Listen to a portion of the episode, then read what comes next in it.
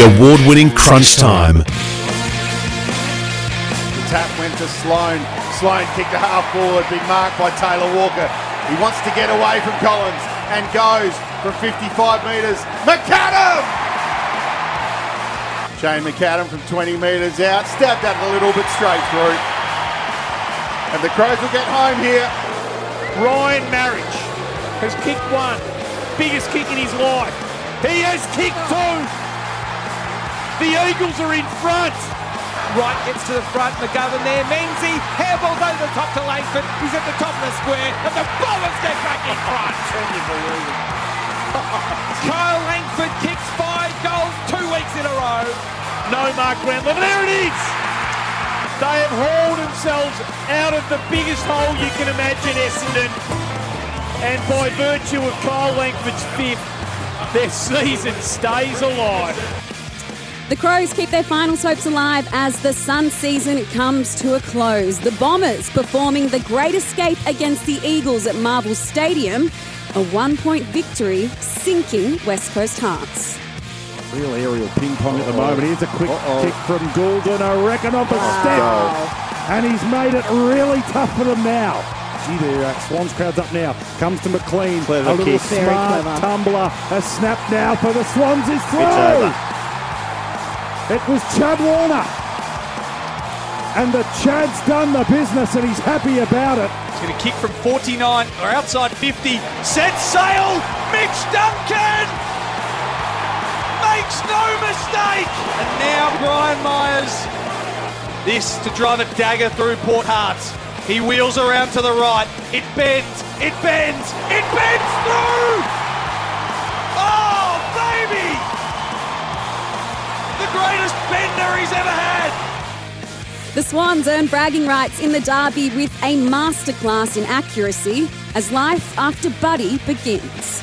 Geelong doing enough to outlast an undermanned Port, who have now lost four games in a row. Skies them inside forward 50. Kajitsky, a nice gather coming out straight at the footy. Dylan Moore to Morrison for a steadier from 45 on a 45. Collingwood fans found their voice. Hawks have found theirs again. Trying to flick it back towards goal was Mitch Lewis. Surging onto it with a clean half volley gather was Wingard. Mitch Lewis celebrating with the ball. Was halfway its journey. Dave dashes through the middle of the MCG again. Handballs to Dylan Moore for some icing on a cake.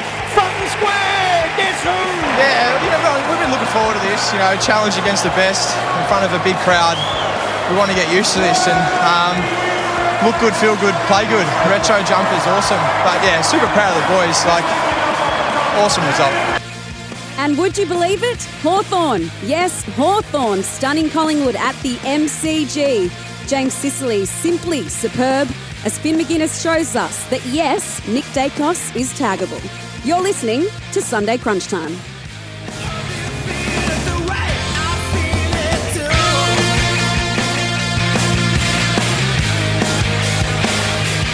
Warm welcome to Sunday Crunch Time. Sarah Olle here with Tom Morris and Scott Lucas. Our special guest will be Dee's assistant Troy Chaplin and Hawks gun Dylan Moore. They will both join us in the second hour. I'll tell you what, Dylan Moore, Tom, just one of the many stars yesterday at the G for the Hawks. What a game it was, Hawthorn v Collingwood. I look forward to talking about that after midday. Hello to you, Sarah. Hello. Morning. Are you in good form today? I believe I am in good form, feeling sprightly after watching my Swans get up in yesterday's derby. I didn't know how that would go with no Lance Franklin, a really big week for the club. But it was nice to see some of those young forwards standing up in the absence of the big bud. It would have been interesting, Scotty, had Toby Greene won the game for GWS against Sarah Olle's Swans because she loves Toby Greene I do. and she loves Sydney. And I think she would have been conflicted. Don't get caught up with form, Sarah. It's temporary. Class is permanent. Remember that. Is that a quote When from you're a all movie? class. Is that a quote from a movie, Scotty? That's mine. Come on, guys. Uh, I don't know. I reckon a coach somewhere along the way. Yeah, it makes sense. A coach, and you think that's the case in footy at the moment. Uh, Port, not in super form, but there is a, a level of class to them. And we've just seen, I mean, within game, we see momentum and shifts. And we talk about 666, opens it up, makes it hard to stop runs. But wins and losses, like you look at the threads that we've got on the ladder of win six, win four, win four, then lost two. Like there's and then you've got North Melbourne lost 17. But it, it just really is difficult to stay up. It's such an even competition, and the ladder reflects that. And that's why there's so much to talk about because it's such an even year. And on the back of, in particular, Collingwood and Hawthorn, you start scratching your head, and those other teams around them walk a little bit taller. That is, is there a blueprint? At least we've learned a bit about Collingwood in the last couple of weeks for the other teams going into September. It's a little blip in form for them. Do you Mm. think, though, the race is a bit wider given the last fortnight with Collingwood, who many people were saying it's going to be Collingwood just by how much potentially? But we know that we saw last year, people were saying that midway through the season with Melbourne. I thought Melbourne were four goals better than anyone else at the midpoint last year, and it just changes. And extend Collingwood out to three weeks because I felt Port Adelaide should have beaten them with the way that the game was played and a lot of the statistical uh, data around that. Collingwood would just clutch in that last quarter to beat Port. So effectively, they're ever so close to being a three in a row losing team as well, and they sit on top of the ladder. It's just a game, you know. Americans will say inches, but a game of centimetres, isn't it? It's just so tight this year. And we will unpack more from the MCG a little bit later, but let's begin with our Sunday snaps. Tom, over to you. Finn Maginness is my snap this week, father son player at Hawthorn.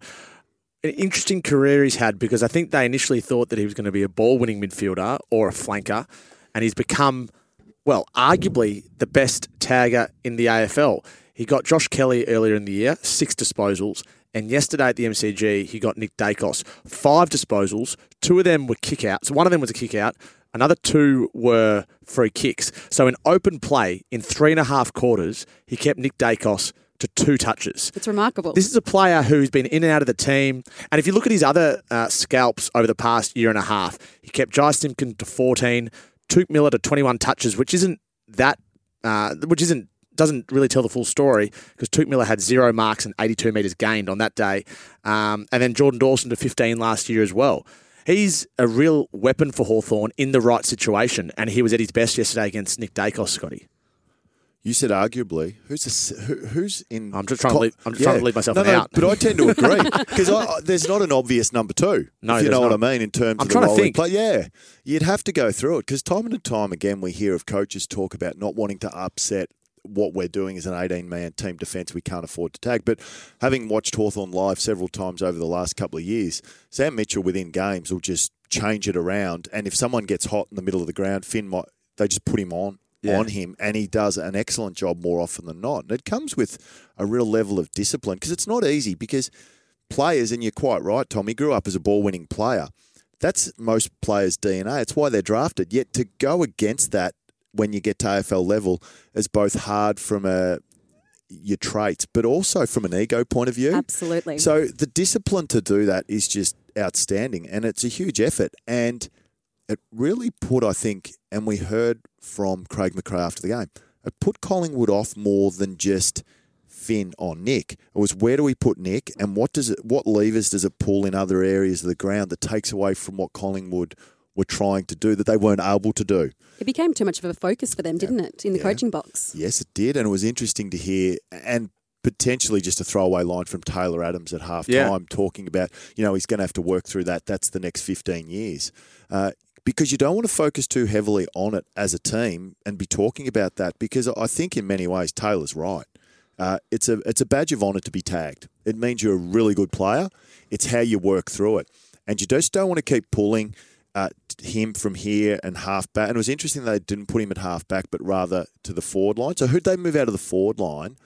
That may be more offensive than Nick in order for Nick to go there. So just upsets. I think it just upset um, them as well. A little bit like last week, uh, Sharman going to Sicily, or the week before, Eddie Ford going to Sicily. It just changes what for Hawthorn what they want to do in the game, and then they have to play slightly different. So I've always believed there's enormous space in the game for a tagger or a cooler, if you want to call it, that just goes and clamps on because coaching, as much as what you want to do, is also taking away from the opposition what they want to do. If you let the opposition play the way that they want all the time, they're going to more, be more successful. So I, I thought Sam Mitchell, and it's not the first time, has planned and executed really well over his short coaching journey. Sarah, what about your snap? My snap is Errol. Errol Gulden was absolutely.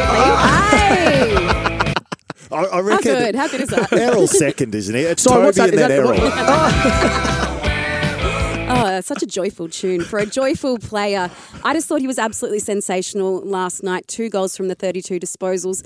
And those two goals were absolutely incredible. How about that one where he's running down the wing? He gets the ball back. I think he had some players open he probably could have passed to, but he stood up in the moment. He said, I'll be the man. And he slots it really coolly from about 45 metres out. This is a 21 year old kid who is playing with oh, such maturity. He's really belying his age, and he was definitely the standout last night against the Giants. This is someone who was taken with pick 32 in the mm. 2020 draft, a Swans Academy player. Braeden Campbell that year was also selected. He was a top 10 pick. He was allowed to slide Errol Gulden until pick 32. I'll tell you what, if you were redoing that draft, he would go much earlier. He's diminutive, he's only 176 centimetres, but he packs a punch. And I'll tell you what, I'm going to enjoy watching him for the next decade. Scotty, if you're Errol Gulden's manager, you're licking your lips, I reckon. He's contracted to the end of 2024, and I reckon a long term deal isn't far away if he continues to play that sort of footy. Without question. Sydney have been prepared to do longer term deals. Yeah, with their have. players. Nick Blakey, tw- Yeah. 2031, I think Mm-hmm. it is. So I would say if Errol is open to a significantly long term deal, that that would be available to him because he is so important. I mean, top three or four most important players, best players at the Swans. Yeah.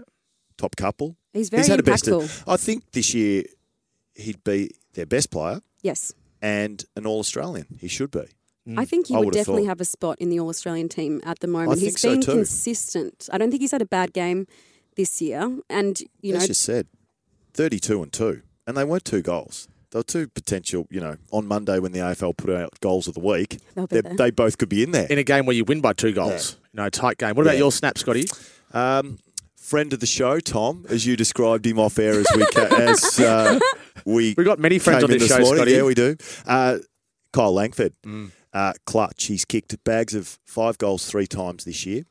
Uh, without him yesterday, they don't win. They only played one good quarter of football, the Bombers, and that was the second quarter, and he kicked four goals in that quarter. Uh, he sits seventh on the goal kicking. So, in and around him is Jeremy Cameron, who a matter of weeks ago we were having the discussion could he kick 100? And Tom Hawkins has 47. He's seventh with 45. He has to be. Now, he might not make the All Australian team because it's a bloody difficult team Yep. to make, but he certainly deserves to be in the squad because of the impact he's had and, And- the performances he's put together. And you were there yesterday, Yeah. uh, and he's kicked five goals two weeks in a row. Um, what makes him so damaging? What, what's his best attribute? he's different. So he's it's the matchup. So he's taller. I reckon he's taller than most teams would think. So they go, oh yeah, we'll put someone on his on the same size. He marks better than most would expect in the air. So if you go smaller to keep up with him because his agility is really good, he'll get you in the air. If you put someone in the air, get you on the ground. So he's a really tough matchup. But he's a bloody clever player because within that forward line you had Peter Wright and others, but he would be at the end of the kick so often because I think he just reads it a bit better than a lot of other forwards in the comp. That's part of his his shtick, and most importantly, in a game littered with errors, he was clutch. I Yeah. think he kicked four goals, one in that um, second quarter, and the shot that he missed narrowly was from about forty-five out, two meters in from the boundary line. And that's part of the story. He kicked the goals, whereas the reason that the door was ajar was big Phillips missed an easy one and Guelfi missed easy ones, and they couldn't put. And, and Peter Wright, who's extremely good kick for goal, I think had three behinds in the first half, all get really gettable for him. So he stood out in that game for that reason because he finished efficiently. Has something clicked for Kyle Langford this year? He's 26 years old. He's been around for a while, but this year, by far, seems to be his best season. What's changed? by far. I think he started to build a year or two ago that we he'd been in and out a bit, and I think he started to find his spot and feel comfortable at the level. And it's really interesting. We were chatting, weren't we, off air about Jamarra. And some of the discussions around him in his first few games Yeah. was incredibly unfair. And now we're seeing the player that is befitting of the number one pick. He's a third season tall. And I think for uh, Kyle, it just took that time to get going, understanding his game better, and perhaps coaches knowing best how to deploy him. Because at the same time, I saw him in a couple of games, I think in St Kilda earlier in the year, where he'd come off three or four goals a week before and they'd put him to half back. It's like, no, no, no, no, no. This guy's too smart. There's not that many players that are able to average two goals a game in this competition. He's shown that he's one of them this year. Mm-hmm. Talent forward of the ball is what can get the job done. How many times do we see teams they have more inside 50s, but they just don't have talent forward of the ball? And he's one of those players that needs to play there. All right, let's get into the Saturday wrap for Werribee Isuzu Ute. Upgrade your old Ute into a D-Max now. They are paying top dollar for trade-ins. And we did mention it, but last night in Derby 26, it was the Sydney Swans 15-6-96 getting the bragging rights over the Giants 12-13-85. They record an 11-point win and really it does keep their season ticking over, Tom. They are just a keeps teasing you, doesn't it? still to make the eight. They sit in 10th at the moment on 42 points, the same as Geelong, who are in eighth position. Their percentage just a little bit better.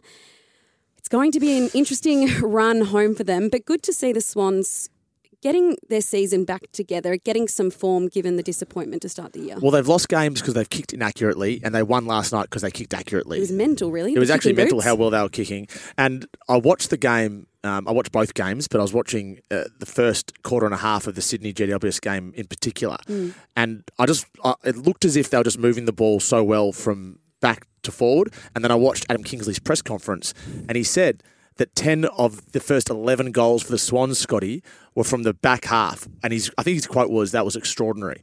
And that's the way it looked as well, which tells me that the Giants' defence was off, but the Sydney's offence was on. Yeah, scoring chains generally just don't, at that ratio, come from the back half because so much happens from exiting the back half to scoring a goal. So the opposition has plenty of chances to slow down, force turnover, etc. Uh, they were poor defensively, the Giants, and that had really been a hallmark of their game in the weeks previous that they'd stood up defensively. And I feel for their backmen because uh, their mids and forwards provided them no support in slowing the ball. I mean, the back line, quite often, your opportunity comes as a result of pressure on the ball. And the ability for Sam Taylor to intercept is because dirty ball comes into forward 50. But last night, it was just in and out into an open forward line because there was just no pressure. It was a strange game to watch, and there were eyeballs on the Swans forward line because, of course, no Lance Franklin. But I thought it was nice to see Hayden McLean stand up, kick the four goals. Joel Amartey started with a bang with two majors. He's going to be a good player, Joel Amartey. He oh. already is, but he's going to be a very good player. Oh. Buddy i- is, it's obvious to say what an outstanding player he's been. But I don't think it hurts him in a sense that Buddy's not in the forward line now because they would honour his leads because of the presence and what he is. But I'm sure Hayden McLean, in the most respectful manner possible, and Joel Amartey feel that there's greater opportunities there now, and they feel more that they're not. When they play there previously, they almost feel like they're renting a space inside forward 50 until Buddy comes back into the team. Yeah. So you're always on edge from a selection point of view and trying to keep your place. So you don't always play your game. Uh, now they know that, hey, it's up to us and it's what we do and how we perform. And the coach has to back us in because essentially there's no one else. So I think with that comes a lot of confidence for those two players. And we've seen signs of it at times, but now they get a real run at it. And in conditions that weren't favourable for key forwards, uh, they got six out of 15 between them. Yep. A pretty good effort. It was another heated derby. It's a rivalry that continues to build, Tom, and this was Adam Kingsley post match. Derbies, derbies always are. My experiences in, in these sort of matches, not not in Sydney derbies, but certainly in showdowns in Adelaide, uh, they're a coin flip every time. It doesn't matter what the form line says. It doesn't matter who's in, who's out. They're coin flips, and and all we have to do is cast our minds back to the Q clash last week or the week before, and it tells you everything you need to know. So. Um, we were fully aware of that. We prepared really well. We just got beaten by a better team tonight. So I thought the Giants had it after Ward and Greene kicked those two late goals, but then Chad Warner's snap was fantastic. He's so clutch, Chad Warner. He's a fantastic player to watch. But Robbie Fox, I want to ask you about on Toby Greene, Sarah, did a really good job. Um, 12 intercept possessions. Such an important role on the Giants' most important player. Yeah, I thought Toby looked a little bit off last night. He was a bit aggro at times almost. And I mean, that's always lying dormant within Toby Greene, that little bit of aggro. It's what makes It, it doesn't him take long to cross it over. I was going to say lying dormant. It's an always- eruption way. It's only Yeah, yeah. just slightly below the surface. But he surface. almost seemed frustrated that he couldn't have the impact. I mean, he had his opportunities and he what did he kick the two or the three goals Two, in I the think. end? Yeah. Um, And you just thought, you know, in those stoppages in that last term, where's Toby? Where's Yeah. Toby? Because earlier in the year, it was Toby Greene, of course, who sunk Swans' hearts with that stoppage goal. Um, but yeah, an impressive, an impressive performance from Robbie Fox, who continues to just go about his business very quietly. So just look at the ladder. The Giants are seventh as we sit here today. The Swans are tenth, just two points behind the Giants. The Giants have Port, Essendon, and Carlton to come. Sydney have Gold Coast, Adelaide, and Melbourne to come. Geez, it, it's still in their hands, and they're both red hot. But I look at there's two teams, and I think if they both played finals, the Giants are more likely to do damage than the Swans. Why is that? I just think the Giants uh, are a more rounded, better team. It sounds weird because the Swans won last night, but you look at the Giants' form, you look at them at their best. I think they're probably better equipped to win a final than the Swans, Scotty. and you never want to. They're ripe in a sense, but they'd been up for a long time. They'd had a lot of wins, uh, and Adam Kingsley described it really well. You know, it's a coin flip, Yeah. and you know, desperate for Sydney. Probably a bit more on it for them. Uh, what's intriguing about the ladder, though, you've got Carlton on forty-two points amongst three teams. They lose today, they stay ninth, but they can get Fifth. To fifth. It's a huge game, isn't it? I tell Isn't you, that a big I game? love the ladder. Oh, the, la- the ladder to me, I love my wife, and the ladder's number two. the la- the- That was sorry, snap. sorry, was that Bridget. your snap It a couple was, of weeks couple of ago? weeks Last ago. week. And yeah. that wasn't being disrespectful No. to your wife either. We know how much you love the ladder. Yeah, Bridget's a fantastic woman, but the ladder oh. is an amazing prospect. It is an incredible thing at the moment. It is Yeah, it so is. even. Anyway, Hello to B Woman if you are listening. But yesterday at Adelaide Oval, it was the Crows 13 11 89 defeating the Gold Coast Suns 9 7 61 to record a 28 point win. Really, the difference here was the first quarter. Adelaide kicking five goals to the Gold Coast none. And that was the end margin. So the slow start, it came back to bite the Gold Coast Suns, who had their chances throughout the match, but the Crows just too good in the end. the margin was 10 points midway through the, the fourth quarter. I thought, geez, the, surely the Gold Coast Suns can't do this. And in the end, um, the Crows kicked through the last four goals to win the game. But the, the, the Crows at their best is so impressive. But their story of their season is they haven't been able to hold it together for long periods of time. And the Suns didn't kick a goal, Scotty, until halfway through the second quarter. So this was a game that's sort of hard to read. Like the, the margin was 35 points. The Suns probably felt they could have stolen it had they uh, made the most of the momentum when they had it. They had Matt Croucher at 31 disposals for the Crows. Tex Walker kicked two goals, but then someone like Sam Flanders had another 27. So I find it very hard to um, get a read on on how this game played out, other than the fact it was four points for the Crows, which they desperately needed. Oh, and it was the critical mistake in that last quarter. Ballard bringing the ball into the Yes. corridor, 10 or 11 points in it, or might have been even been closer. Um, Mark, goal to the Crows, and that's the game. Whereas if you, you know, you walk it back, and that's probably what gets them back into the game, that they go aggressive and they score and get on a run. But if you could take that back and go long down the line and start again, Yep. perhaps it's a different outcome. I got a, qu- oh, sorry, Sarah. No, you go. I've got a question for both of you, and it was asked on our cousin show Saturday Crunch Time yesterday, and I'm Not brother or sister, cousin. Cousin. Cousin. I'm not sure what the right friend answer of this is. Friend of our show too. It's Very, a- or it's a family member, Well, close that's- friend. that's you don't not always like family. Uh, that's right. also true. Don't Sarah. choose them. In this case, it's a close friend and a cousin. It was asked on the show yesterday if Damien Hardwick signs a contract this week. Do you announce it this week, or do you wait until the end of the season? I would be waiting a little bit, I think. Really? Yeah. And waiting for the media reports to Well, come what, out. What are you going to do? A Zoom from Cinque Terre? Well, they went there. Yeah, I know, but you announce your coach and put him on a Zoom from No, the, you wouldn't. the no, depths of Italy. He wouldn't be involved, but you'd announce it formally. Well, you don't announce your coach without the coach being involved, do you? Well, it's an interesting one. Yeah, it is. It's all sorts of weird. And weird. what are the goals for the Suns for the rest of the year? This was a question put to Steven King yesterday. Yeah, I, I don't think since I took over we had finals as a carrot. Um, I think if we looked that far ahead, you know, we would have taken our eyes off what was important. So we're on nine wins. We've got three games to go. I think the record we've won is ten wins. So let's let's try and beat that. So that's that'll be the carrot for the boys to be the first Gold Coast Suns team to win 11 games in a season. Um, that's that's something that's realistic for us to chase and something we'll get after. That, that's a fair aim to have for the Suns. And Matthew Nicks was extremely positive about the Crows' start as well, in a way that was refreshing for a coach to be so honest. really, I, I know we, we played well throughout, um, but the start was was the difference. I thought we were outstanding to start with. First quarter to come in and we, we, we didn't allow a very good opposition to play their way. And we knew they'd come at a point in the game, and they did, second and third quarters. And the game was, I thought it was a good battle through those second and third, but um, that first quarter was was critical to us getting the win. Mac Andrew was the Rising Star nominee last week. He had 15 disposals yesterday as well. He's starting to become a player that the Suns would hope would have hoped he would become when he was drafted. He's starting to fill out into his body a bit. He's rangy. He's lanky. He's special. He's he getting does a bit of the few ball. things that really catches the eye, Mac Andrew. He'll be inconsistent, but I like his best stuff. And I think that, to Steven King's comments, that's part of finals not being the carrot. I think list management has had uh, a greater impact on selection Yep. than previously because they want to expose some players. I think Flanders, uh, Hollands are two examples, and also Mac Andrew, where they've got those players into the team, and it's like, well, we're going to play them and find, not even find out, give them a chance to develop, uh, and that's what they've done. And they're starting to reap that. I think Mac Andrew was the Rising Star nomination last week.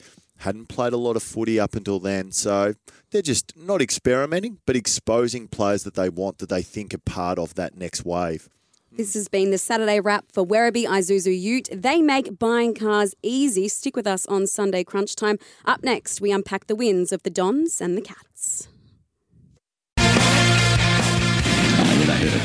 It's a fact. Selected the side on Thursday morning. We made eight changes from there without, sorry, seven changes from the time the side was selected. And then we lost Trent 10 minutes in. So, yeah, they definitely hurt, but every team has challenges. And, you know, we ultimately had a real crack at overcoming those challenges, which makes you pretty proud about what they were able to do. Port Adelaide coach Ken Hinkley there. Rather glass half full after last night's loss down at the Cattery. They went down by 12 points. And given, as he mentioned then, the stack of injuries, the changes, the late withdrawals they had when it comes to this side, it was, Scotty, a really young and undermanned team travelling down to GMHBA Stadium, which continues to be a fortress for the Cats. I- I think it's a classic case that you've got to look a little bit deeper than the facts and the four losses in a row uh, with their form. I mean, it started with Carlton, who I think they had seven changes, and it's rare that you win when you have seven somewhat enforced changes. Carlton were red hot. Feel they should have beaten Collingwood when they got some players back. Um, then last week in the showdown, we've spoken about the Crows, and then last night against Geelong. They've had a tough month of games, and they've they've come up short from the win loss. I still think their game's in order. The question is whether they can get those players back so their best team or a resemblance of their best team is out on the paddock. Yeah. Because we talk about how even it is. You just, and the Swans are playing much better football, but part of that is availability. You know, the greatest ability is your availability, and teams that don't have it really are struggling because it's an even comp. So I feel comfortable with Port and where they're at if they can get their players back. Yeah. Um, and so much centres. If you look at it a bit deeper, they'll be really pleased with the performance, say, of a Horn Francis. Rozee and Butters consistently have been excellent, All Australian, etc. But the performance of Horn Fraser, uh, Horne-Francis in that game last night is really significant. So it's tough. I reckon it's the toughest place to go to and play well if you look at it. Yeah, unless you're Freo. Yeah, or the Giants this year. Yeah, yeah. But generally, Geelong, are, they're such a good team. They're well coached. It's the real audit of your game. And I thought the way that Horne-Francis played last night was exceptional. Yeah, if you look at Port Adelaide's team, and Ken Hinkley said it after the game, they lost Charlie Dixon. Yeah. Um, they've got a lot of injuries, and then they Their lost backline was out. Finlayson. They lost Bergman a couple of hours before the match due to illness. And I was just impressed by the way the Cats moved the ball. It looked like they had their ball Fast. movement back. It was quicker than it had been in previous year, uh, previous weeks. So clearly they would have looked at who's missing. Yeah. Aliir Aliir is a fortress. He just plonks himself, he intercepts. Not there. We're a chance to score, but we've got to get it in quick, guys. Go aggressive, and we can score, and they did. And Ollie Henry was critically important, wasn't he? And that Yep. just shows the depth of Geelong. Hawkins goes out. Henry can step up in his absence and kick four goals. And I'm interested in the psychology of the Cats as well because they had a different week last week, Sarah. On Monday, they came into the club. They didn't do anything. On Tuesday, they had a surf, they had a swim, they played golf. And then on Wednesday, they trained. So Chris Scott and the coaches wanted to break things up.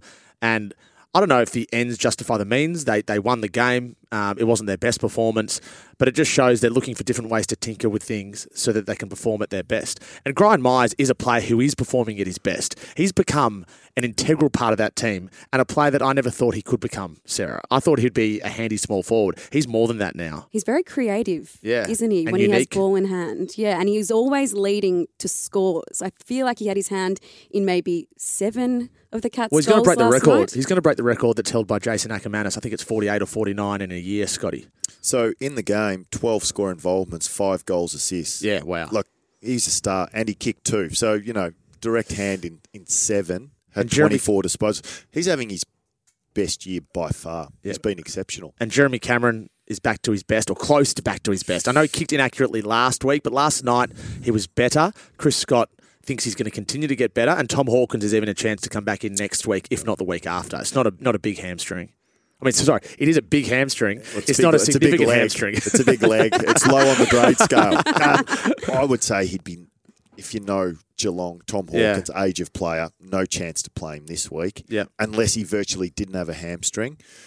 I just think Jeremy Cameron's had some body issues that have made it harder to play. And Chris Scott's not one to make excuses, but he did allude to that in his press conference last night. Um, he's also, you know, proud of his senior players that stood Yeah. up when the when it looked like Port, a little bit younger, but that run and overlap started to become an issue for them. You just thought momentum. This will be tough for Geelong to to pare it back, but they were able to respond. Yeah. So the Cats, they are back in the 8, 10, 9, and that one draw, and this was Chris Scott on their road to the finals. I'm not sure that I'd be panicking if we lost it. And look, I'll be frank with you. I'm, even, even if we lose the next few games and miss the finals, I'm not going to be panicking. We're, we're, we're going to we're going to keep fighting.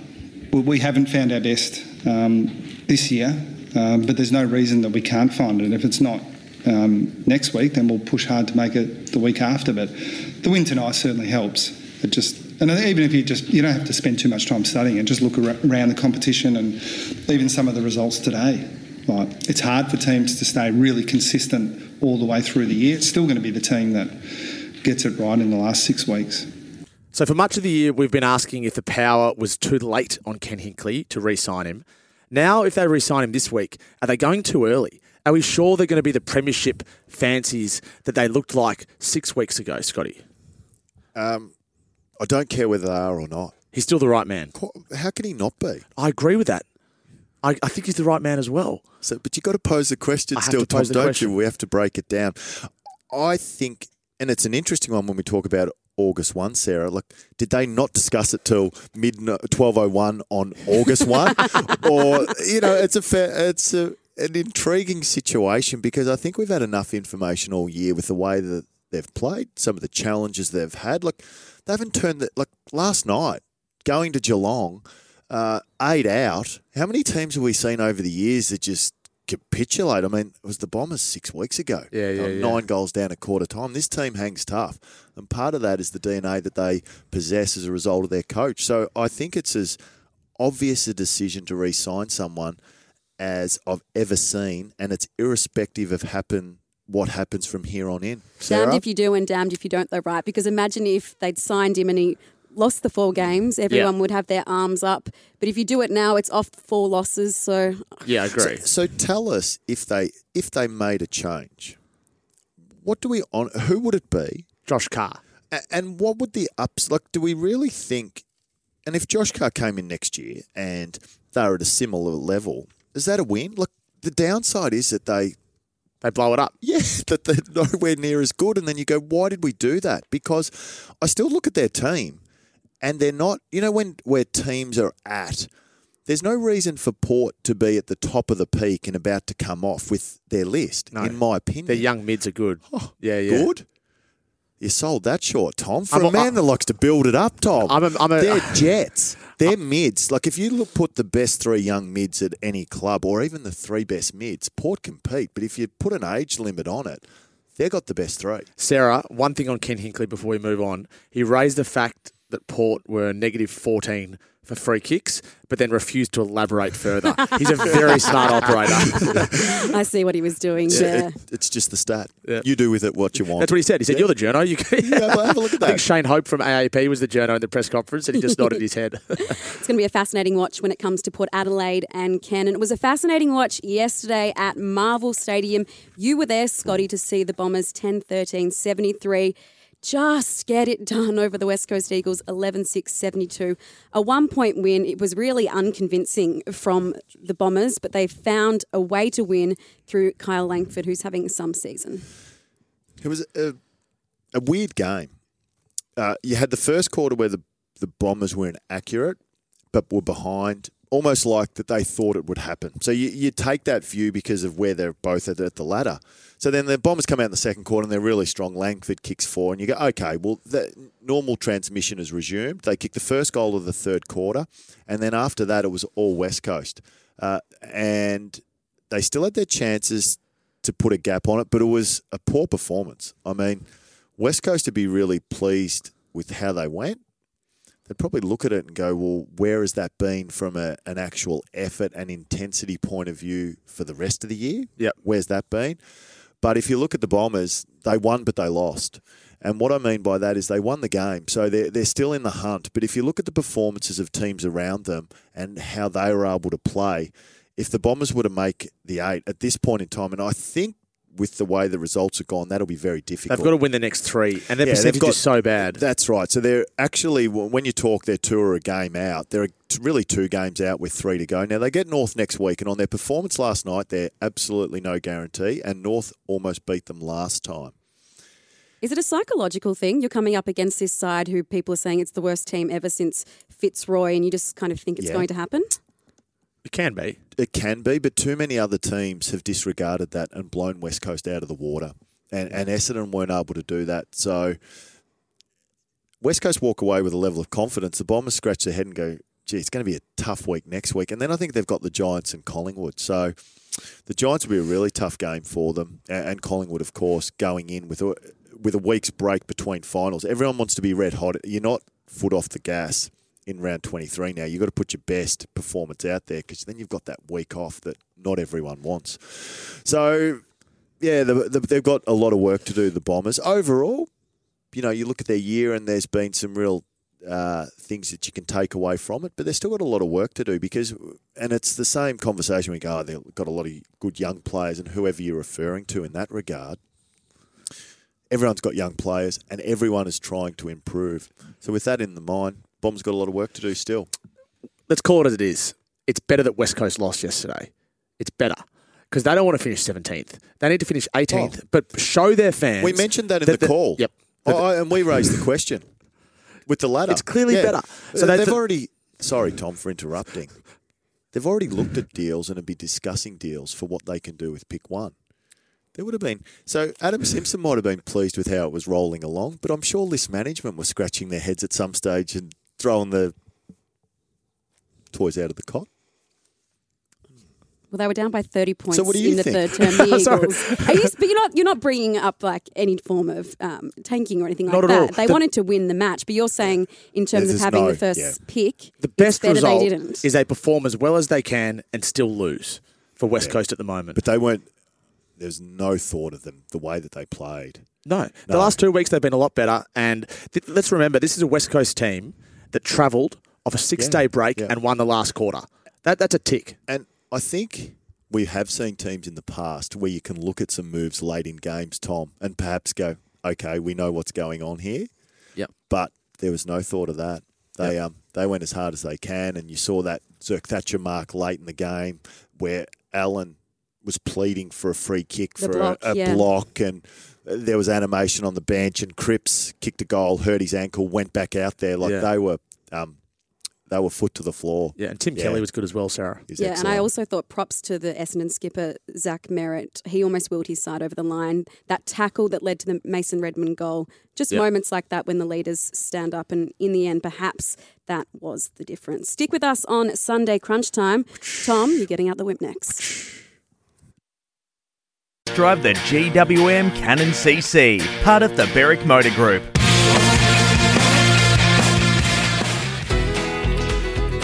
on Crunch Time, the News Whip with Tom Morris. This is when Tom likes to crack out the whips, and there's a fair bit going on, Tom. Let's start in the trade realm this morning. Let's have a listen to Chris Scott talk about Esava Ratugolea, who was a client of our man Scott Lucas last night. Yeah, it was great to have him back. He was he was great in the air. Um, yeah, he's look. I'm really optimistic around what Esava can be um, for us, and I've been clear. I reckon from almost the day he was drafted uh, around my optimism with him. I've, I've, always rated him. I've got high hopes of what he can be. Um, I'm, I'm looking forward to watching it very closely pointed remarks from Chris Scott, a coach who has left Esava Ratugolea out of the team several occasions over the past couple of years. But when he plays well, he looks like not just a first choice AFL player, but a very good AFL player, Scotty. You're his manager. We know that clubs like him. Will he be at Geelong next year? It's a good question, Tom. Uh, look, we do look after him. Yeah, uh, Chris Scott has been consistent all along uh, with how he how he sees him and how much he values him. He is out of contract, and I'll defer to Winston, who's having lots of conversations with Andrew Mackie, who is the list manager at Geelong. Sarah, what do you think Esava Ratugolea is worth on the open market in terms of years? Maybe not. Don't have to give us a. How old is Esava Ratugolea, Scotty? 25. Yeah, okay. Yeah. So he's still got some pretty good football ahead of him, and I think he's showing glimpses this year of what he could potentially achieve down back. He'd command a four year deal somewhere else, wouldn't he? At least, I think, at least. Yeah, he just turned 25. And um, given his best, I think so as well. Scotty, very well deflected. Nicely done. so, Tom, a stack of injuries Yeah. across the weekend. Uh, what's the latest when it comes to the Pies? Because that loss to the Hawks, it really was compounded by a bench that had three injuries in the end. Well, Nick Daicos, the corky on his knee that uh, occurred after or as he was crunched in a marking contest, um, scans were conducted overnight. We're waiting to hear from Collingwood over the next few minutes exactly how serious this is, but clearly he was in a lot of pain and he didn't play the last, what, 15 or 20 minutes of the game. The other one is Nathan Murphy, who uh, Craig McRae said is a lower end syndesmosis, which is at least one week, probably more. You'll get it scanned. Um, that's normally three or four weeks, isn't it, Scotty? I would have thought. I mean, because even though it's a, a low grade, a syndesmosis is generally not a week. It's, No. You'd think it's three or four that without. sounds like an oxymoron to me. Yes. It does. Uh, like, That's what Craig. a syndesmosis are serious. yes, like by virtue, once you describe it as that, you're missing a decent chunk of football, I would think. So Billy Frampton won't play VFL today as a result of Nathan Murphy's injury. Some other injuries, are, well, quite a few concussions, and this is a very topical point at the moment in the AFL. Jacob Hopper with, was concussed on Friday night, so he won't play in round 22. Anthony Scott was concussed as well for the Dogs. Um, and uh, and last night we thought that Todd Marshall might have been concussed. This was a really tense moment, I imagine, for Port Adelaide, but he came back on and he's okay. I'd imagine they would be taking no risks in that space. Another friend of the show, guys, uh, Kane Cornes mentioned, uh, and I was listening to him over the weekend, and he makes an excellent point. And I think it's something they've got to do sooner rather than later. That when the player goes off for assessment, the sub needs to be activated Yes. so that it takes a time. The time pressure it becomes virtually non-existent because you're not one down on the bench. You still have your four, and then you can accurately assess that player without any form of pressure. Why is that not the case? I feel I- I like it don't used to be the case in the Because- initial in the initial sub rule a decade ago. That was Yeah. allowed. So if we look at it from a logical point of view, we've got four on the bench. With the prevalence of concussion now, and I think injuries in general, your bench is tested like it hasn't been tested before. So I think we need to make concessions or adjustments to better support players, and one of those would, would be to allow with concussion, no other rule. And I don't think uh, of course, someone will say, oh, yeah, well, you might manipulate it and use it to your advantage. Let's move past that and go for health and welfare. We saw with last week with Port Adelaide, and I'm sure some of the challenges were time relevant in what they were doing in assessing those plays. If you can just activate your sub, away you go, and it just allows you a little bit more time and peace of mind to accurately assess those plays. It seems a no brainer for me to do. The other one for the Gold Coast Suns is Will Powell, a leg injury. The oh, club that looked awful. looked terrible. The club thinks it might just be ligament damage, not a break, but we're not sure yet. So that looked. I think he was on the green whistle as well. He was immediately. Chase Jones, ankle, wait for scans to determine whether it's ligament or bone at Adelaide. And Jack Henry with the foot, he was subbed out. It's the opposite foot that's caused him issues in the past. Geelong says nothing too serious, but again, he'll be pushing he'll be pushing it to play next week. The MRO, anything out of that? I know Brent Daniels was Yes. reported on the spot for his hit on Jake Lloyd last night. This will come down to whether Daniel's elected to bump or not. Adam Kingsley said, or his opinion was that Lloyd slipped, and as a result, the um, contact was incidental. Um, if it's not careless, high contact, and medium impact is a week, I'm leaning towards this being a week for Brent Daniels, and the Giants might appeal. Uh, the other one is Williams on Redman, which is a high bump, quite similar actually in that game at Marvel Stadium yesterday. Um, and, and I think he also gets a week here. I think Williams gets a week for that. And the other one is a dangerous tackle from Toby Bedford where he pinned one arm of Ollie Florent. He received a free kick for holding the ball, Toby Bedford, but there was head contact at the ground. I think this is meat and potatoes from what we've seen this year. One week for Toby Bedford as well. So they're the three incidents that I think will be looked at by the MRO today. The AFL EGM Oof. role, is that making any movement? What's an EGM for those wondering? The executive general manager. This is the position that's going to sit below Andrew Dillon and above the footy boss. It's a new role with a large portfolio that's being created to take on some of Travis Auld's position and some other responsibilities. Um, Brendan Gale, as Caro reported in The Age, is out, leaving Tom Harley, the CEO of the Swans, Simon Garlick at Freo, and Amit Baines as the other three. Now, Simon Garlick has previously said no publicly. I don't think the Dockers are keen for him to go. Tom Harley and Amit Baines have been more quiet, but it's interesting now because Gale was their number one, Sarah. They created the role for Gale. How they're going to fill this role in a timely fashion is very interesting. You would now will they because they tailored the role, guys, for Benny Gale. Does that mean that it's a diminished role now that Benny Gale has elected not to go for it? No, we don't know that. No, the portfolio is large. Is that reasonable to suspect that that's the case, or No, not could be the necessarily. same role? We don't know what Brendan Gale's reasons are, but he's going to be at Richmond for at least another year, as Caro reported. Well, I saw that article, and there was talk of perhaps Tasmania CEO in a couple of years. Oh, yeah. wasn't there For Brendan for Gale. the new club? Yeah, Interesting. which would make some sense. I mean, that's clearly a real passion of his. It may not work. And Tom, just quickly before we head to the break, you broke the Harry Himmelberg story during the week. It was reported as a five year offer for the past few months. So Yeah. what's happened?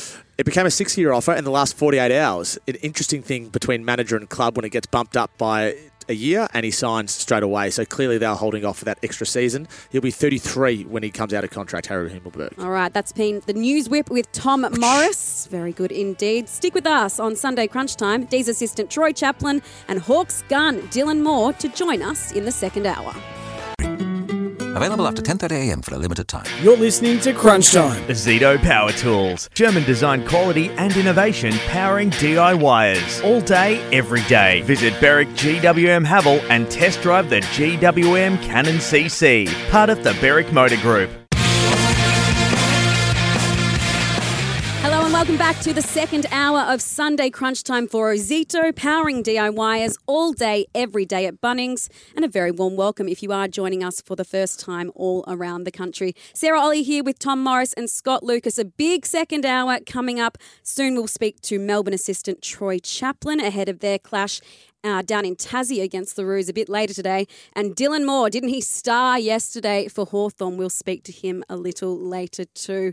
Hello again, Tom. Hello, Sarah. How are you this morning? Very, Well, very this sprightly. afternoon. We've just ticked over into the afternoon. It was a very strong first hour, but I think this one's going to be Well- even stronger given the guests that are coming up. The guests that are coming up and the news that is uh, coming soon on Nick Daicos. We're Okay. not far away from that. We're waiting on Collingwood to know how serious this cork knee is and whether he'll be able to play next week and um, exactly the damage that was done yesterday. It's going to be a big, big story regardless, isn't it, given Mm. what happened yesterday with Finn Maginness, and we will ask Dylan Moore a little bit more Yeah. on that. But it was a it was a bit of a day of surprises, really, Scotty.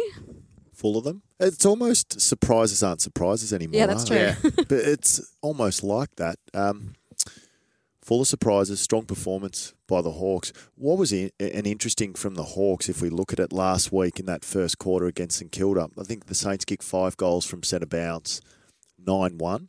Yesterday, 18 to 3. centre bounce in favour of the Hawks. So they were able to fix that. It's a total domination, really. It was. And so their area of weakness, and it's a part of the art of coaching, isn't it? Uh, and why I've been so impressed with what Sam Mitchell has been able to do is okay, this didn't work. We need to address it. And they did. And on the back of that, uh, they beat the team that's on top of the ladder. Well, let's get straight into it with the Sunday sermon.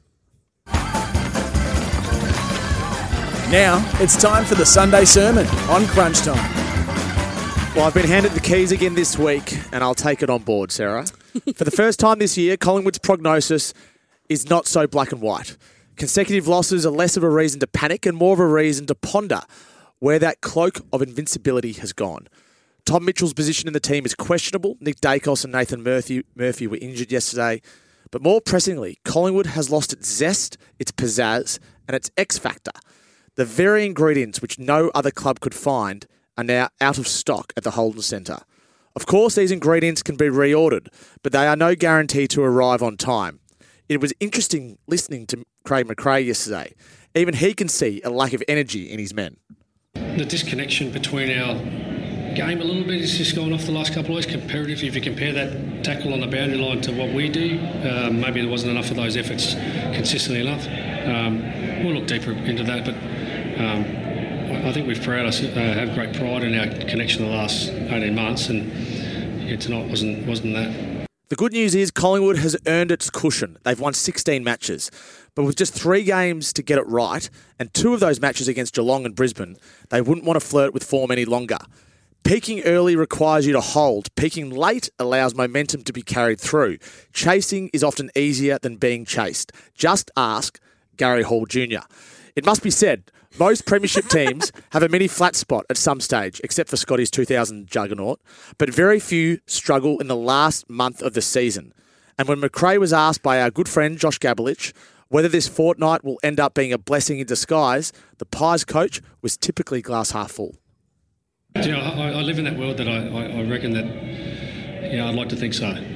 Yeah, I'm an optimistic guy and um, I look on the, the bright side of life. Um, and, and look for the good in things. Um, we just in the last couple of weeks, there's a lot of parts of our game that just doesn't look the same as what it has. In but this is a long, long journey, a marathon.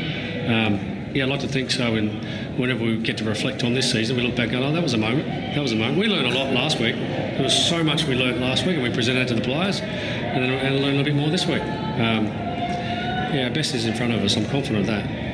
If there was a soundtrack to the life of Craig McRae, it probably would be always look on the bright side of your life because, as he says, he's an optimist. They've had back to back losses for the first time this season, and I think for the first time in almost 12 months. It's around eight last year, I but think. that's Yeah. that's okay. They're having a little blip here. They're going to get an audit, as you say, over the next coming weeks because they've got games against the Lions and the Cats. You say, Tom, they've lost their zest, pizzazz, and X factor. Have they lost all of that, really? Well, they don't have that same energy that they've had in previous weeks. This is just the last two weeks I'm talking about. So it's a very small sample size, and it's not to say they can get it back. But he called it a disconnect. I think what he's referring to is the energy, that vibe that they've had for so long now. They just haven't quite had the same, uh, the, to the same level the past fortnight. Look, in the in a season of in, in a season of upsets, this was one of the biggest. Hawthorn was 16th. Collingwood are first by two games. And Hawthorn kicked the first five goals of the match and won by 32 points. That's a massive upset, any way you look at it, Scotty. Absolutely. Uh, really interesting press conference. He's Yeah. talking to his players then, wasn't he? You know, sometimes you, you hear a coach and, and they may address the media. They may be talking to their members. Um, he was talking to his players. Mm. Really, for me, where he's just saying, hey, listen, not our best work, but we're learning and we're on a journey. Um, and the journey's never linear, is it? There's ups and downs. We're going through a down, but when we come out the other side, we'll be better prepared and in a better position to hit the finals. Um, Um, while he is looking on the bright side of life, he also hates losing Craig Mm. McRae, and this was very evident post match.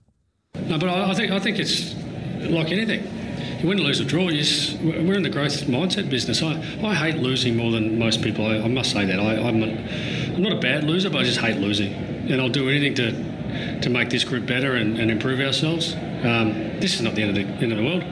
We're not wearing black armbands for, for this loss. Like it's just it's a, a moment in time. We, we've got work to do. There's there's great lessons that can be learnt from tonight or this afternoon, and um, yeah, certainly, yeah, around that hunger and psychology, I'll be digging a bit deeper.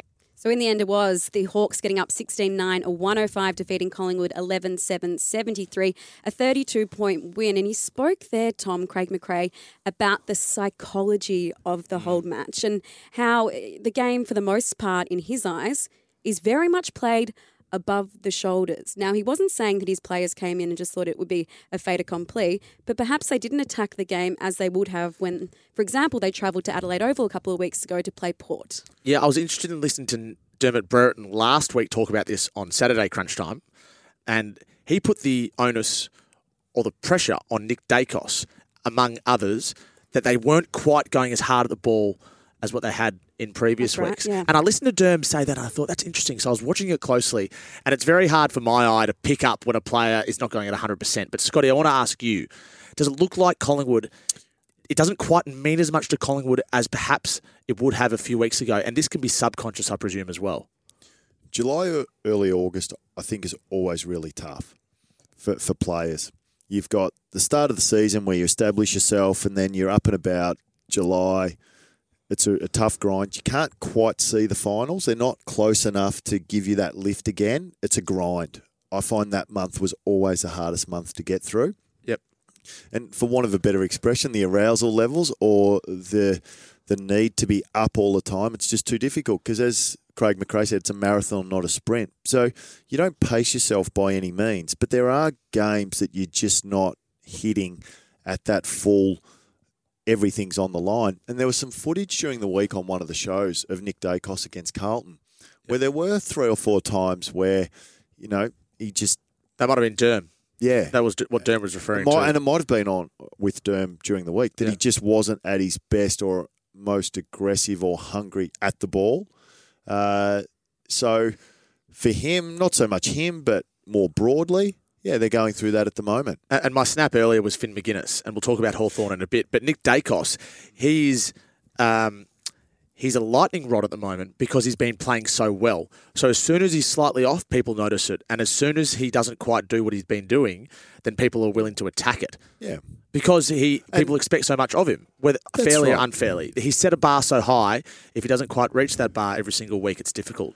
Look, the Pies have lost two in a row. They're not out of it. Clearly, they probably still will finish first.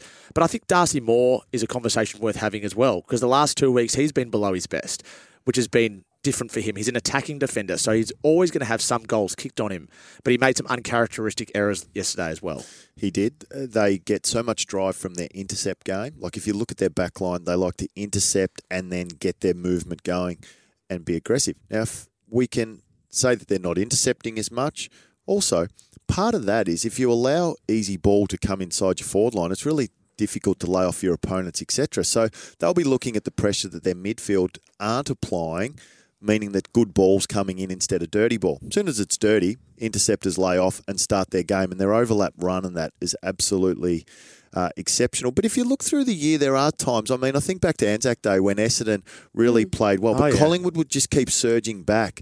I think there was a, a really interesting number about how many, th- you know, down at three quarter time and they win. So they haven't been all conquering all along. They've been clutch and finished games so well, but they have given. Uh, they might be 16 and 4 or 16, uh, 16 and 4 they are. But if we dug a bit deeper on some of those 16 wins, there'll be looks that they've given the opposition that the opposition weren't able to act upon and finish them off. So, Tom, as you alluded to, one of the battles within the war yesterday was Finn Maginness on Nick mm. Daicos. He limited the gun to just five disposals, his lowest tally this season by some margin. Let's hear from Sam Mitchell on Finn Maginness and then from Craig McRae on the job he did on Nick Daicos. Finn, Finn will leave, leave no stone unturned in getting his job done. And unfortunately, quite often this year, we haven't been able to let him do his best job because of other problems in the game. You know, we can't retain the ball in our front half, we can't put enough pressure on the opposition, we can't slow them down, we can't win centre bounces. You know, there's always something else that's causing us trouble. Uh, and so today, Finn got to do the job for the whole game, and we saw what he can do. And you know, Daicos is an absolute star. He's had the fantastic season, and um, you know, he's he's still helped them in different ways without doing it himself. But Finn, I was really proud of him, and he was quite disappointed that he got a couple of free kicks um, after the game. But he was he was so diligent. We thought about dropping it at three quarter time. He said, "No, I can still go to him. I can still go to him if we do this." And he's so diligent in what he wanted to do. So I was really, I mean, I, I knew Finn had that in his kit bag, but we haven't allowed it. So it's good that he got to do it today. Yeah, the, the, the level of um, the tag was what we expected. Um, Nick gets a bit of a knock, makes it harder for him to run off as much, so we put him deep. Um, didn't quite work. And then in the end, you go, we're, actually tying ourselves in knots here, trying to find a place for Nick. And it's actually disconnecting other parts of our game, so we just, in the end, just went with what we, we knew. So um, back to a bit of a normal system. I, I think. Um, I think credit to Finn Maginness, who's found a role for himself in the AFL. He's, he's a great kid. Um, lucky enough to work with him for 12 months. So he, he works as, as hard as his game as anyone I've seen. So, um, yeah, challenges always present. Sam Mitchell and Craig McRae there commenting on the game of Finn McGuinness, who kept Nick Dacos to just five disposals. And Dacos, Tom, ended up on the pine with that leg injury. Yep. What's the latest there? The news just in from Collingwood, and it's not good news for the Pies, Okay. is Nick Dacos, their young star, is expected to miss six weeks. Wow. So that's the rest of the home and away Wow. season and the first week or two of finals at least. So the quote from Graham Wright, Collingwood's general manager of football, on Nick Daicos is Nick has been seen by a specialist knee surgeon this morning, and while fortunately this does not require an operation, it will need time to heal before he returns to football. At this stage, the expected time frame for Nick is six weeks. That is a huge story in the context not just of Collingwood season, but his season, Tom, because he's leading the Brownlow.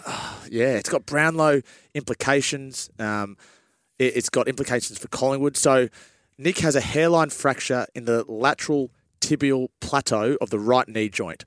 I'd like someone to, to translate that for me. It doesn't sound good. All I know from a football perspective is six weeks really hurts the Pies, and it really hurts Nick Daicos as well. Not a good day for the Pies yesterday. It, it was one of those days that they haven't had probably for the last two years. Everything's gone their way. They've played great football and they've been injury free largely. This this was a, a dirty day. Do you think they, and we'll touch on the injury, I'm sure again. Do you think they, and you mentioned they, do you think they got distracted, the Collingwood players, by Nick getting tagged? Well, Craig McRae suggested they potentially did, and in the end, they just had to go back to play, Play football. Playing football. Hmm. I think it's a really good point. point, and it's not. You want to support your player, but once others get distracted with what's happening between Maginness and Daicos trying to support Nick, does it distract from their structure, the mindset of the other players? And It's it looked like it did. It's a fine line, isn't it? Because you want the players to support Nick and make sure he's getting some blocks and some support. But Absolutely. if it boils over, and it did several times yesterday, we saw his brother Josh get in the face of uh, a few of the opponents. Perhaps it was too much of a distraction.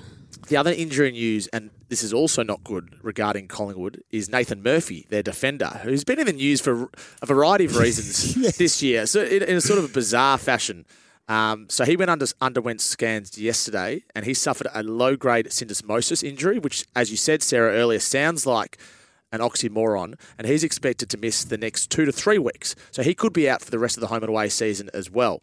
Um, it's a it's a bitter blow for Nathan Murphy, Nick Daicos, who I repeat will miss the next six weeks with a knee injury, and Collingwood Footy Club. Collingwood won't want to talk about Brownlow because they're a team, etc. But it would be a huge effort for a player to win. Wouldn't have polled yesterday, misses the next three to effectively miss the last four games of the season. Yeah, it Makes was- for an interesting count night, doesn't it? It will indeed, Has he got a big especially enough if the lead? Bont What's- continues to perform like he has. And I mean, he wasn't tagged on Friday night, and look what he was allowed to do. I wonder. Yeah, he's yeah. just he's that bit harder because of that physical asset of size to tag, isn't it? He's an enormous man, Bont, the, to play midfield, and I think his season hasn't been talked about enough because, in many ways, Nick has been so exceptional. In any other year, Bont would be a clear Brownlow favourite, wouldn't he? So six weeks. So I'm just going through the maths in my head. Three weeks left of the home and away season. The, The bye, bye. week is a four. Yep. Two more weeks is week one and two of finals. That means Nick Daicos, if the uh, if the um, diagnosis is accurate, is not back until prelim final week. It's a huge developing story indeed. And just before we do move on, just a celebration of James Sicily yesterday 37 disposals, 19 marks, 10 intercept possessions. He even had three goal assists. So he was doing everything James Sicily, and he'd have to be penciled into that All Australian squad, Tom. I think penned into the All Australian. Penned in? Yeah. Put it in ink? Put him in. I would have thought he would have been last year, guys, but he wasn't. Seriously. Good to see you're not salty about No. that at all. But we've and got my ob- o- objectivity is my number one strength, clearly, isn't it? but I I couldn't believe that last year. Uh, he's missed a bit of football, but um, if you look at it, his contribution and his impact on games um, is so significant. The body of work is certainly there. And we've got three big games to come this Sunday. It begins at Blundstone Arena with North Melbourne taking on Melbourne. And assistant Troy Chaplin has been good enough to join us. Troy, welcome to Sunday Crunch Time. Thanks very much, Sarah. Boys, how are you going? Well, we are good. How are you guys feeling ahead of this game down at Tassie? It's a bit of a strange one given that Alastair Clarkson is back for the first time in a while. Yeah, it is. It's uh, obviously good to have Clarko back. We know he's uh, such an important figure in footy and obviously had that break there for a while. So we expect a bit of a spike from the Kangaroos um, with him coming back. And I think it's his 400th as well. So uh, we're looking forward to the hit out. It's it's perfect conditions down here. There's there's not a breath of wind at the moment. The ground's in great condition, so we should see a really good game of footy. Troy, Trump, uh, To- Troy, Tom Morris here. I forgot my name. I, forgot my, I forgot my name there for a second. Troy, how you going? Good to chat. Um, I want to ask how it is to be the backline coach for Melbourne at the moment, given the focus on the forward line and the ruck. You must be uh, having some nice quiet meetings with Simon Goodwin and say it's going okay.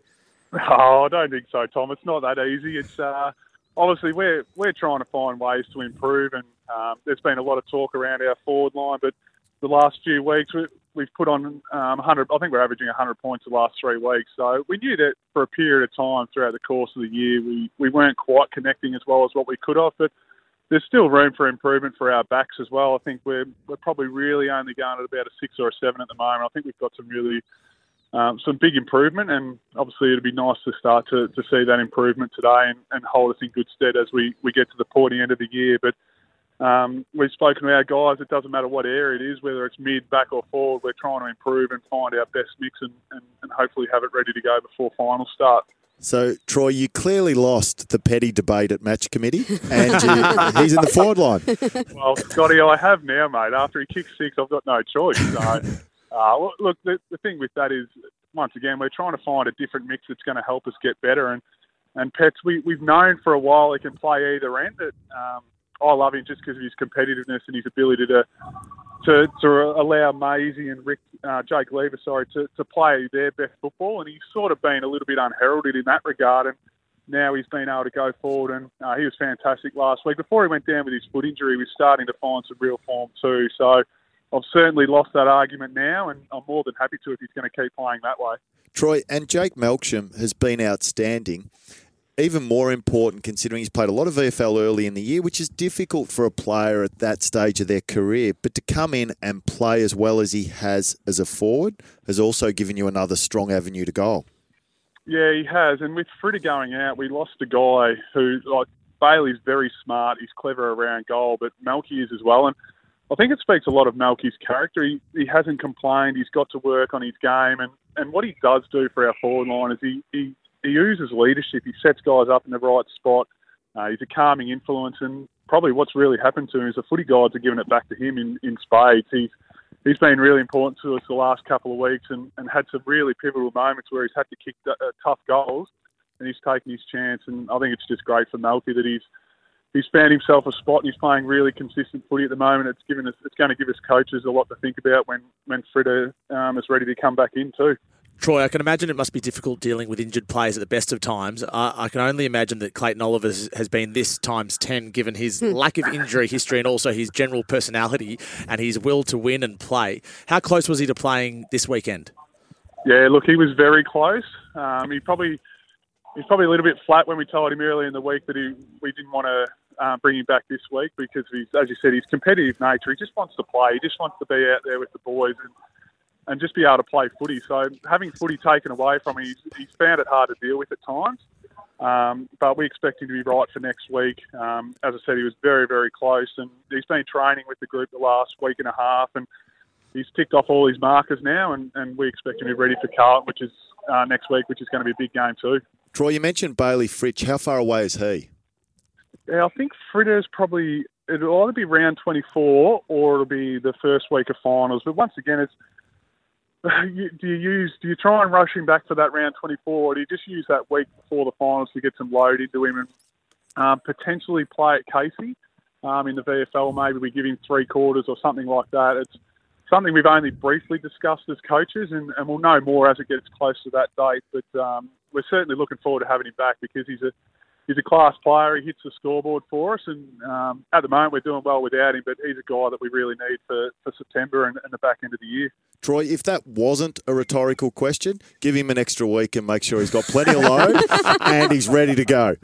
yeah, no, we'll we'll do the right thing by him and, and what's best for the team. But it's one of those ones. It's a little bit like Clayton as well. You you have a discussion around this week. Oh, do you play him and give him three quarters and then potentially sub him? But then you just take a risk because if someone gets injured early in the year, just uh, sorry, early in the game, it just throws your plans out of out of whack. So. Uh, we'll just do the right thing by the athlete and, and, what's best for the team as well. Troy, you've got a history at a couple of footy clubs, Port Adelaide and, and Richmond Footy Club. What are your aspirations from a senior coaching perspective? You've been in the game for a long time now. Um, do you feel like it's something that you could accomplish in the next few years, or is it more of a mid to long term goal? Uh, it's something I want to do, Tom. It's I've, I'm passionate about coaching. I love trying to help others, and, and I, I take joy out of them improving and, and reaching their own individual goals and team goals. So it's certainly on the radar now. Whether that's soon or, or further down the track, all I can do is just be the best assistant coach I can be at the moment and just keep finding ways to grow and improve individually. But it certainly is a goal of mine in the future. But I'm not going to rush into it either. So I need to make sure that the, the opportunity is right because I want to succeed at it as well. Has have the Tigers contacted you? Uh, I haven't spoken to anyone from the Tigers, so it's yeah, you sort of just wait, and, and if they want to have a chat, then I'll definitely go down that path. But I think everyone's sort of waiting to see what happens there and, and where that goes. We're speaking to Troy Chaplin, the Melbourne assistant. You're coming up against the Roos today, Troy, and I'm interested in the psychology of coaching. We've seen this weekend a big upset at the MCG yesterday, and Craig McRae spoke to this after the game that perhaps his side weren't hungry enough or they just thought that perhaps uh, they might just get it done. How do you approach a match like this when you're sitting in fourth position and you're coming up against a side that hasn't won since round two? I think if you look at the the competition, uh, it's just so even, Sarah. I've never seen it as even as what it is now, and it doesn't matter who you play against, where they are on the ladder. If you don't come with the right mentality and attitude, then you can easily lose. So we've spoken to our players around take the result out of it. Let's just focus on the process and what we can control, and a lot of that's going to be around our defensive actions and team first football. We don't want guys going outside of their role because they feel that this is going to be an easy game. So this is this is absolutely not going to be an easy game. This is going to be a tough game. Uh, all their talents around the footy, it's going to be a real strong contest game. Their stoppage work's very good, so we know we're going to have our hands full, and uh, we've, we've prepared the players for that. Now we've just got to make sure that we motivate them and make sure their energy's up, so when the when the ball is bounced, that they're ready to go and they're switched on. Troy, best of luck for today and for the rest of the season. Thank you for joining us on Crunch Time. No, no worries at all. Appreciate it. Thank you, Troy. That was Melbourne assistant Troy Chaplin there. Bailey Fritsch is the D's are playing the Swans in round 24. I'd be happy if he just give him an extra week. Put Stick him on with us yep. on Sunday Crunch Time. Plenty more to come. Dylan Moore is up next.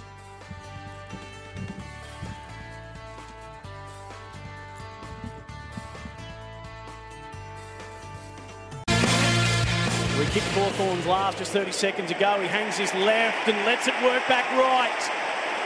Two in a row to Dylan Moore and the Hawks. And they've got an early 13 point lead. What a performance from Hawthorn yesterday at the MCG. 16-9, 105 defeating Collingwood. 11-7, 73 to record a 32-point win. It wasn't one we saw coming. I wonder if it was one our guests saw coming. Hmm. It's Dylan Moore. Dylan, welcome to Crunch Time. Hey, Sarah. Thanks for having me.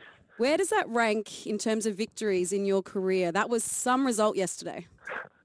Yeah, we actually spoke about this with a few of the boys on the ground, and we, we were saying it's probably our favourite win um, of a lot of our careers, and especially mine. I guess we came into this week, and it was a real finals like game for us. We probably pumped this up as if it was one of our grand finals for last month. So to be able to deliver, um, yeah, it was awesome. Dylan, Tom Morris here. I want to play some audio from your coach talking about James Sicily yesterday, please. Probably eight, eight or ten weeks ago, he just wasn't. He had he had a quieter game, and he said, oh, "I think I was leading too much. So this week, I'm just going to just play myself. I'm just going to be my best." And then he had he had a game against St Kilda where he had 40 possessions and something ridiculous, a bit like what he did today. And at the end of the game, I was talking to him and said, maybe you should just play for yourself a bit more often. And every person said, such a great leadership game, and that's the captain you want. And his growth and willing to try things through the year, I think so many good key defenders in the competition. And the thing that makes this the best of them in my view, bias of course. Um, but the thing that makes him the best of them is he's a defensive juggernaut, but he's also a offensive threat. Dylan, can you tell us about the evolution of James Sicily as a leader? Because Sam Mitchell, to me, there, if you read between the lines, is saying that earlier in the season he was too selfless. He decided to be more selfish, which in turn is selfless because it helps the team.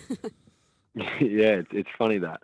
Um, yeah, with Sis, he's he's been amazing for our club, and I think especially last year with Ben McEvoy out for most of the year, Sis took took a lot of the reins, and he probably wasn't ready last year. But to get a bit of exposure early on, and um, to be our pretty much captain for the whole year, I know Jaeger uh, O'Meara helped out a bit, but it, it felt like Sis was the captain of our club last year, and to not have that title, I think helped him out a lot because he didn't have the pressure of the title. But then this year, yeah, maybe early on it was, oh, I've got the title now. I've got to, I've got to be more selfless and do everything for the team. But I think he's just gone back to what works for him. And um, yeah, I guess being a bit more selfish, where he's demanding the footy, demanding more of others, is just um, is just what we expect from him. And I guess we just give him the footy because we know what he's going to do do with it. He's going to do something good with it. So I don't I don't see it as a selfish thing. It's more of what's going to do the best for the team, and he knows if if he's the best player every week, we're more likely to win.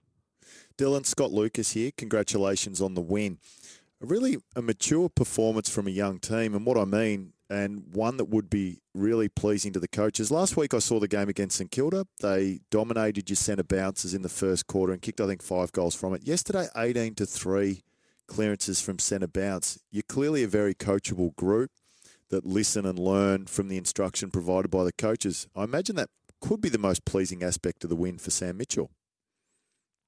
Yeah, absolutely. The boys in, the centre did an amazing job, and yeah, eighteen to three um, against a very talented side is is very good work, and I think it's just got to do with all the work they're putting in, and the coaches are helping out a lot with doing the right structures and giving us um, belief that that we're good enough. But especially for that midfield group, to be honest, I, I haven't seen a group do as much work as they do, and um, Peter Burge, our our high performance manager, is trying to get everyone off the track um, just a couple of days ago, and the midfielders are still there doing centre bounce work. So I think it's the work that they're putting in is really uh, reaping the rewards now.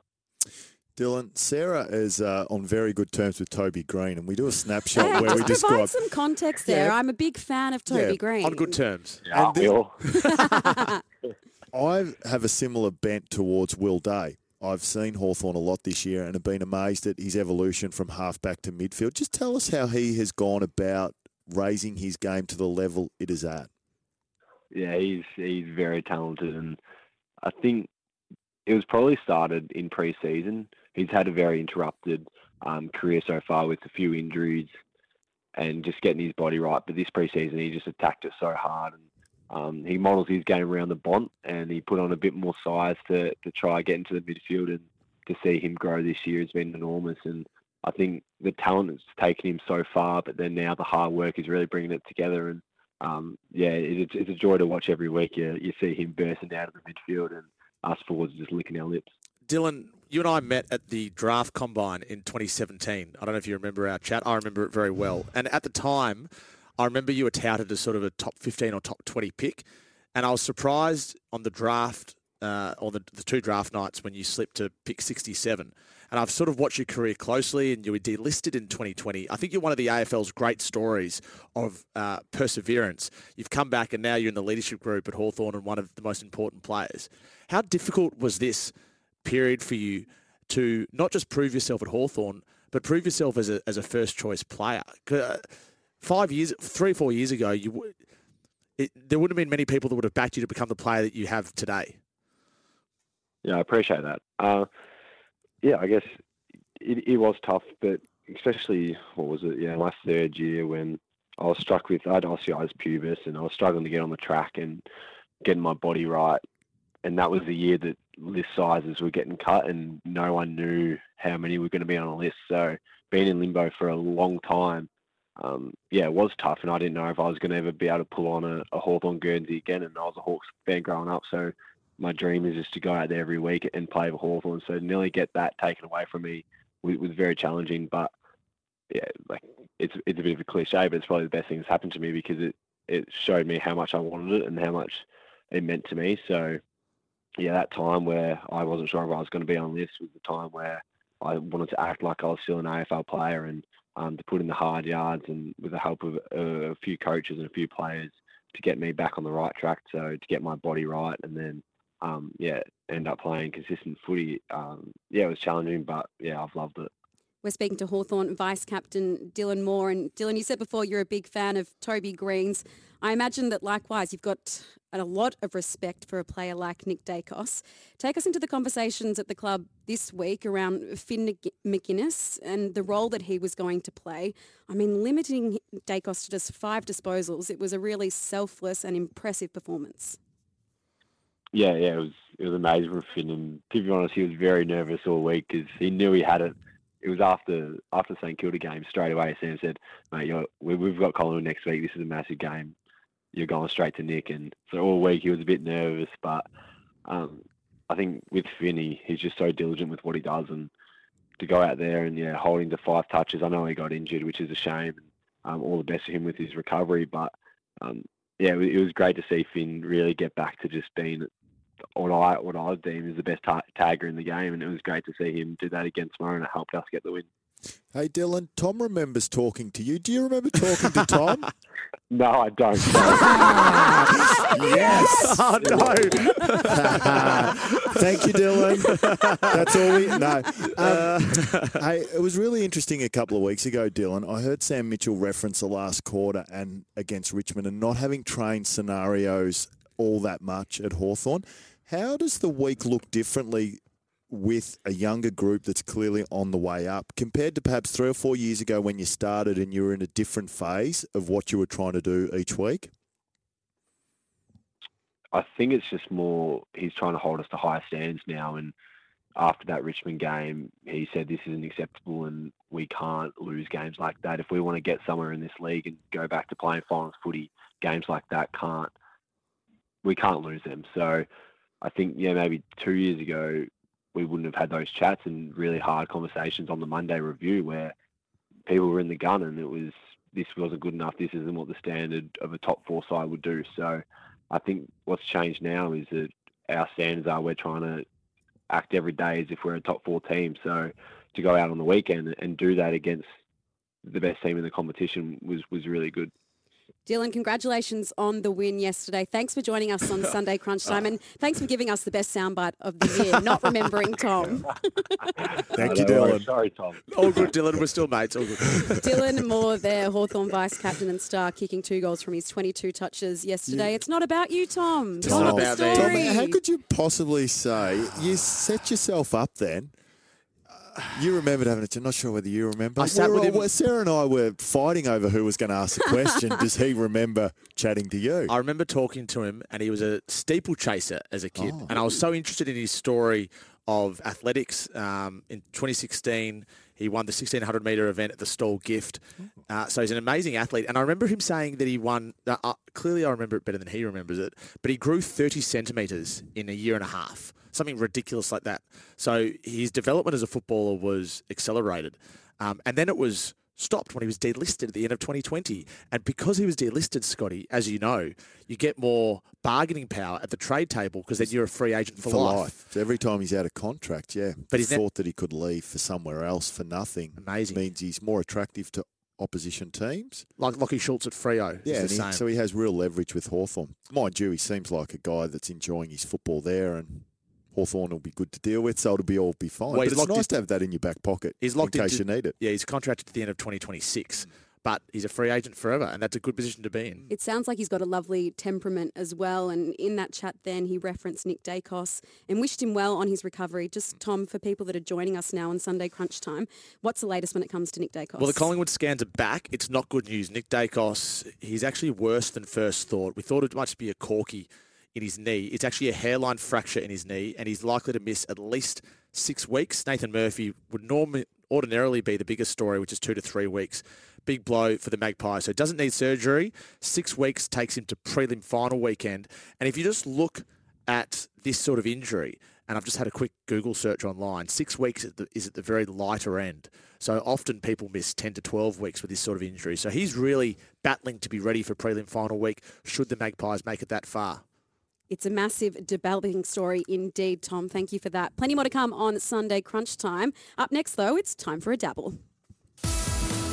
It's time to say hey to the social bet with Dabble. Josh Jeans has joined us for a banter and a bet. Go on, have a dabble. You win some, you lose more. Thanks, Sarah. Yeah, plenty happening on the Dabble app. Of course, live streams during the week and plenty of banter in the banter channels, especially in the AFL with Dayne Zorko, and uh, I know he's sure you're not too happy that he came out and dobbed it in Touk Miller.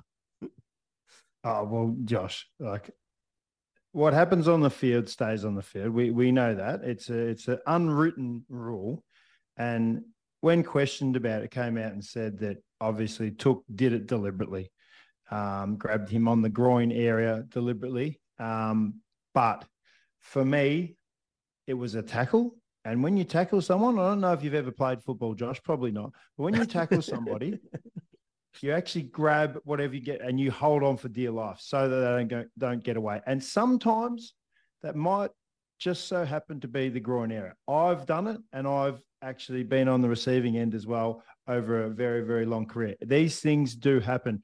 I think the rivalry between them and the you probably could say the hatred has got the better of old Dayne Zorko there. But mate, for me, when when it's on the field, it stays on the field. When it's off the field, you move on. Ah, oh, classic Dayne Zorko behaviour, I reckon. Uh, let's have a look at the footy today, though. Pretty big game.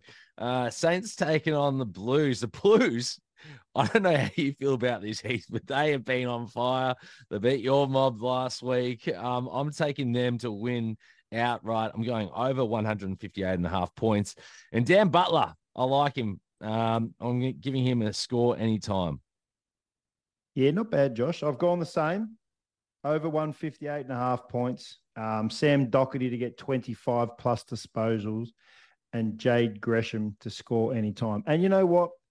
I don't like Carlton because I'm a Collingwood man, but it's good for footy when Carlton are up and running, Collingwood are up and running, Richmond are up and running, Essendon, all these teams up and running. So hopefully for the fans, for football fans in general, Carlton get into the eight and make a run at the finals and maybe even play Collingwood in a final, which would be ginormous. God, could you imagine being around Melbourne that night that that happens? It would be it would be an absolute belter. Let's look forward to it. But of course, you can copy those bets with one click. All you need to do: download the Dabble app, follow the Crunch Time AFL team, and hit the copy bet button. Back to you, Sarah. See trending bets from profiles like Heath Shaw, Dane Swan, The Bev Show, and plenty of others. Get following Crunch Time and have a dabble. Go on, have a dabble. You win some, you lose more. For free and confidential support, visit gamblinghelponline.org.au.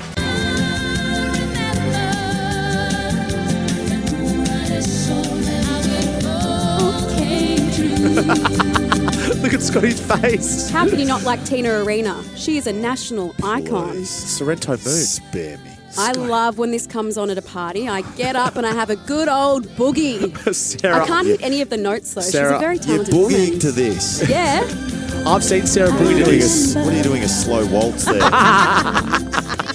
Viennese waltz or some crap like that. Oh, All right, we're going to straighten up a little bit because we've got We three don't need to. games to come today for the TAC. Don't use your phone illegally while driving TAC. It kicks off at Blundstone Arena, North Melbourne taking on Melbourne at 1.10 p.m. We spoke to Dee's assistant Troy Chaplin a little time ago, and he said they won't be taking this game lightly despite occupying fourth spot. Cautionary tale, a wonderful example for the Melbourne players that were sitting in their hotel rooms yesterday watching Hawthorn get Collingwood. Mm. You know what's on the line. You know, you know if we're off, we can get done. So I don't think that's the worst thing for them in order of honing their focus before today and getting the job done against North Melbourne. I mean, as you said, Sarah, second spot's on the line. I mean, it's just enormous when two and three are Port and Brisbane, and the way that the finals are configured, second for Melbourne's enormous. Our, ver- enormous. our very loyal producer, Benny Lyon, who is an absolute Melbourne tragic, tells me that he's nervous about the spike that Alastair Clarkson will give North Melbourne in his return to coaching. Is, Is that, that fair? real? Don't, Yeah. don't use Ben for your own thoughts. That's rubbish. You're nervous because Clark I'm not- goes I'm- back.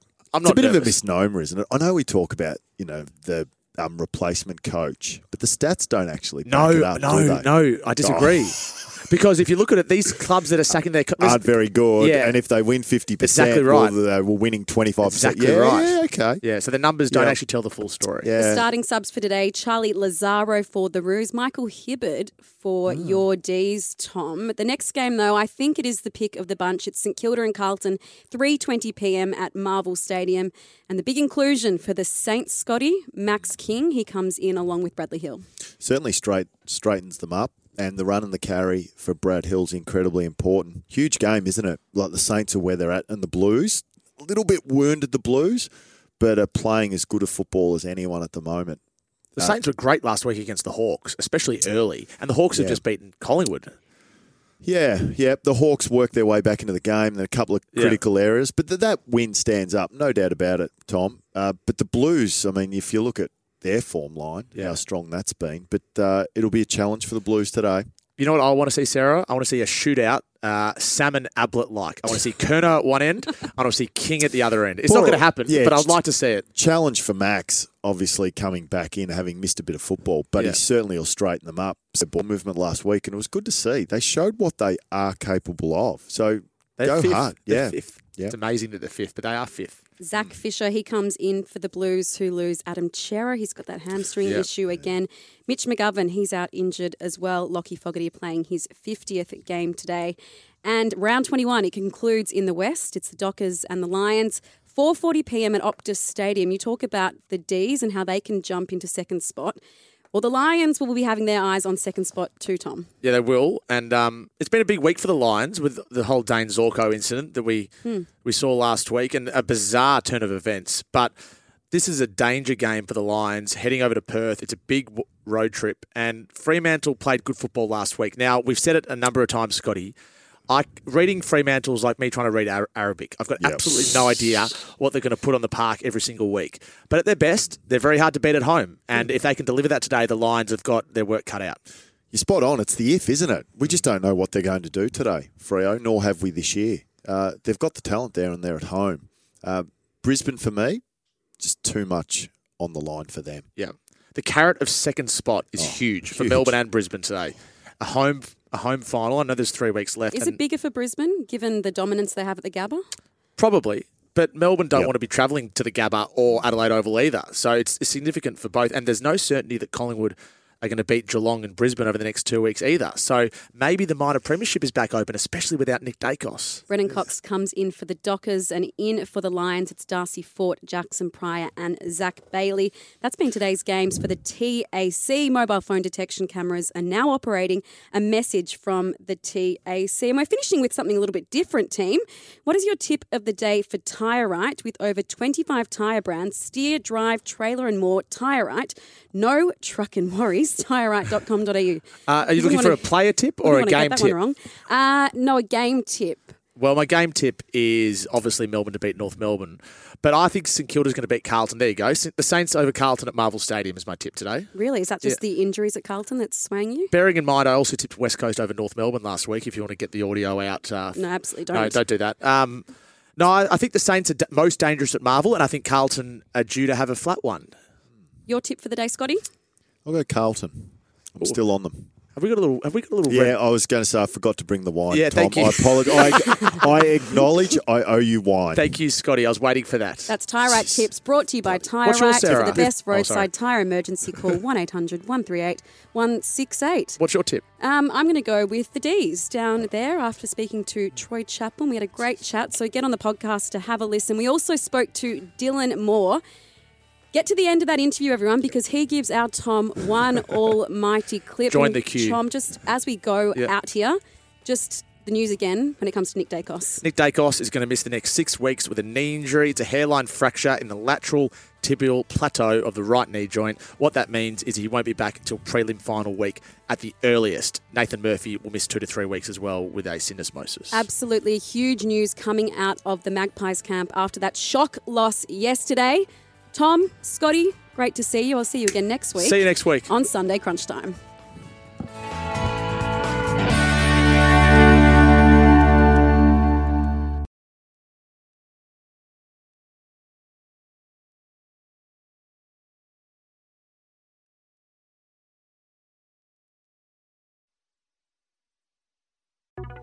Miss your favourite show? Want to catch up on an interview? Download and listen to every SEN podcast when you want it. Or on the SEN app. There's a word for when 100% Aussie Angus beef meets fresh, crunchy lettuce, onion, and juicy.